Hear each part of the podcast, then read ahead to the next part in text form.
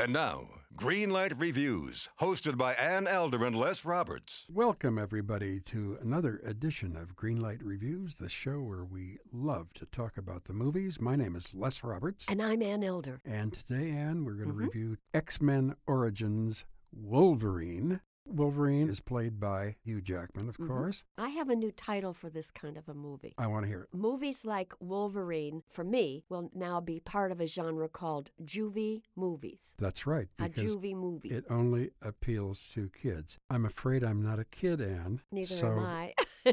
I think we're in a little trouble today. okay. It is my job on this show to always discuss the plot Okay. very, very briefly. I can't wait to hear. Uh, tell me what the movie was about. Well, you got this guy, Wolverine. Yeah.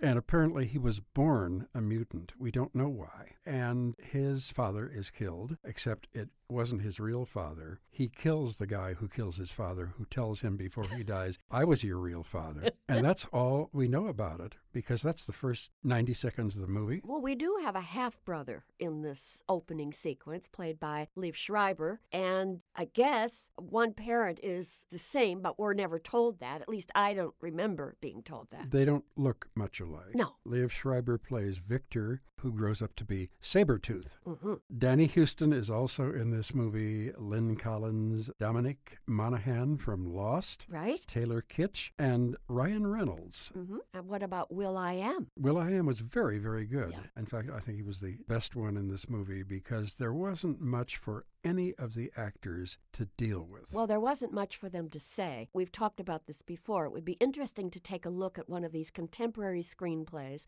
and see how much actual dialogue can be found on the pages. I don't think you'd find much. Maybe one line every page or so, because most of the movies like this are consumed with special effects and stunts. and unfortunately, as far as I'm concerned, I didn't think the special effects in this film were very good. I didn't either. Let's talk about that opening sequence, though, Les, because that is where the screenwriter, David Benioff, was supposed to explain the origins of Wolverine or the whatever they are. What are they, X Men? They wind up to be X Men. Okay. Well, it turns out they're 175 years old. They fought together in the Civil War. They fought together in World War One, World Right. War Two, In Vietnam, right? Nothing got to them. Nothing got to them, even when they were stood up against the wall and executed, because they don't die. Right. Why is that? I don't know. Don't ask, don't tell. Right. Finally, the Wolverine, who was known as Logan back then, Logan decides that he's not going to hang out with these guys anymore because they're doing terrible things. He walks away. His half brother, Victor, says to him, We can't let you just walk away. hmm And that means that they are going to be enemies for the rest of the movie. And they must be because about every 15 minutes they meet, And they fight. they fight, but they fight the same way. They start at each end of a long room. They run at each other like mountain goats. They tussle. They tussle. This keeps happening and happening and happening. So, anyway, Logan walks away. He finds this lovely woman named Kayla Silverfox, played by Lynn Collins. They are very, very happily, if they're not married, they're living together in this very, very remote cabin. By the way, this film begins with mm-hmm. a legend saying that this is Canada in 1847, which is very interesting because there was no Canada in 1847. oh, that's just one of the many mistakes in this movie. Many, many mistakes. Many, many, many times they made so many errors. I think there's a song that's being sung during a Civil War sequence that hadn't been written until two years after the war. I mean, you know, somebody should have been on top of the script supervising job a little bit better. You know, they could have paid somebody eight bucks an hour to research this stuff. You know, we've been making light of it, but frankly, there is not very much to this film to really take seriously because, again, it is a comic book fantasy action film. I'm calling it from now on a juvie movie. I think, though,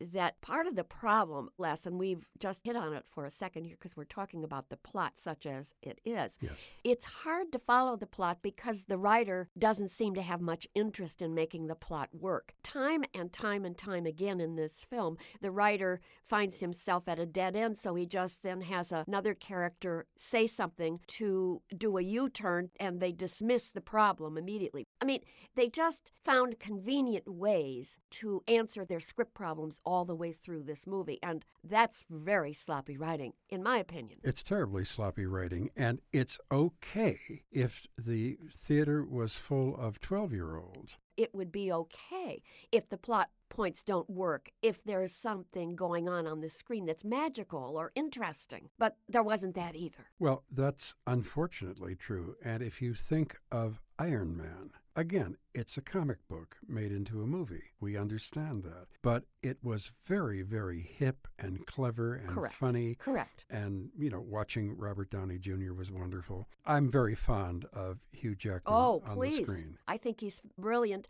And I also think that Liev Schreiber is one of the greatest actors we have on the Broadway stage. Yes, but I just frankly can't stand this picture. And for that reason, Right. For the reason that I never smiled, for the reason that I never sat on the edge of my seat saying, What are they going to do next? And I fought to stay awake. Very good. tough. I'm proud of you. I am going to give this film a red light. you know, Les, I think this is a big, mushy, noisy, monotonous exercise. I think we were shortchanged with Wolverine, with his mutton chops and his rapier sharp nails. I'm afraid they were dull to me. So, unfortunately, I'm going to have to give Wolverine a red light as well. Two red lights for X Men Origins Wolverine, directed by Gavin Hood. It stars from the bottom up Ryan Reynolds, Taylor Kitsch, Dominic Monaghan, Kevin Durand, Lynn Collins, Will I am. Will I Am, Danny Huston, and Liev Schreiber, and in the title role, Hugh Jackman as Jimmy, as Logan, as Wolverine, as whatever you want to call him. I'm not going to call him until the next picture. We could call him a box office champ. You betcha. Until next time, I am Les Roberts, and I'm Ann Elder. and we're looking forward to seeing you having a great time at the movies.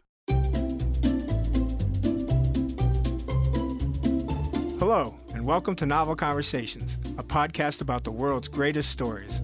I'm your host, Frank Lavallo, and for each episode of Novel Conversations, I talk to two readers about one book. And together, we summarize the story for you. We introduce you to the characters, we tell you what happens to them, and we read from the book along the way. So if you love hearing a good story, you're in the right place. Our ninth season is coming this fall.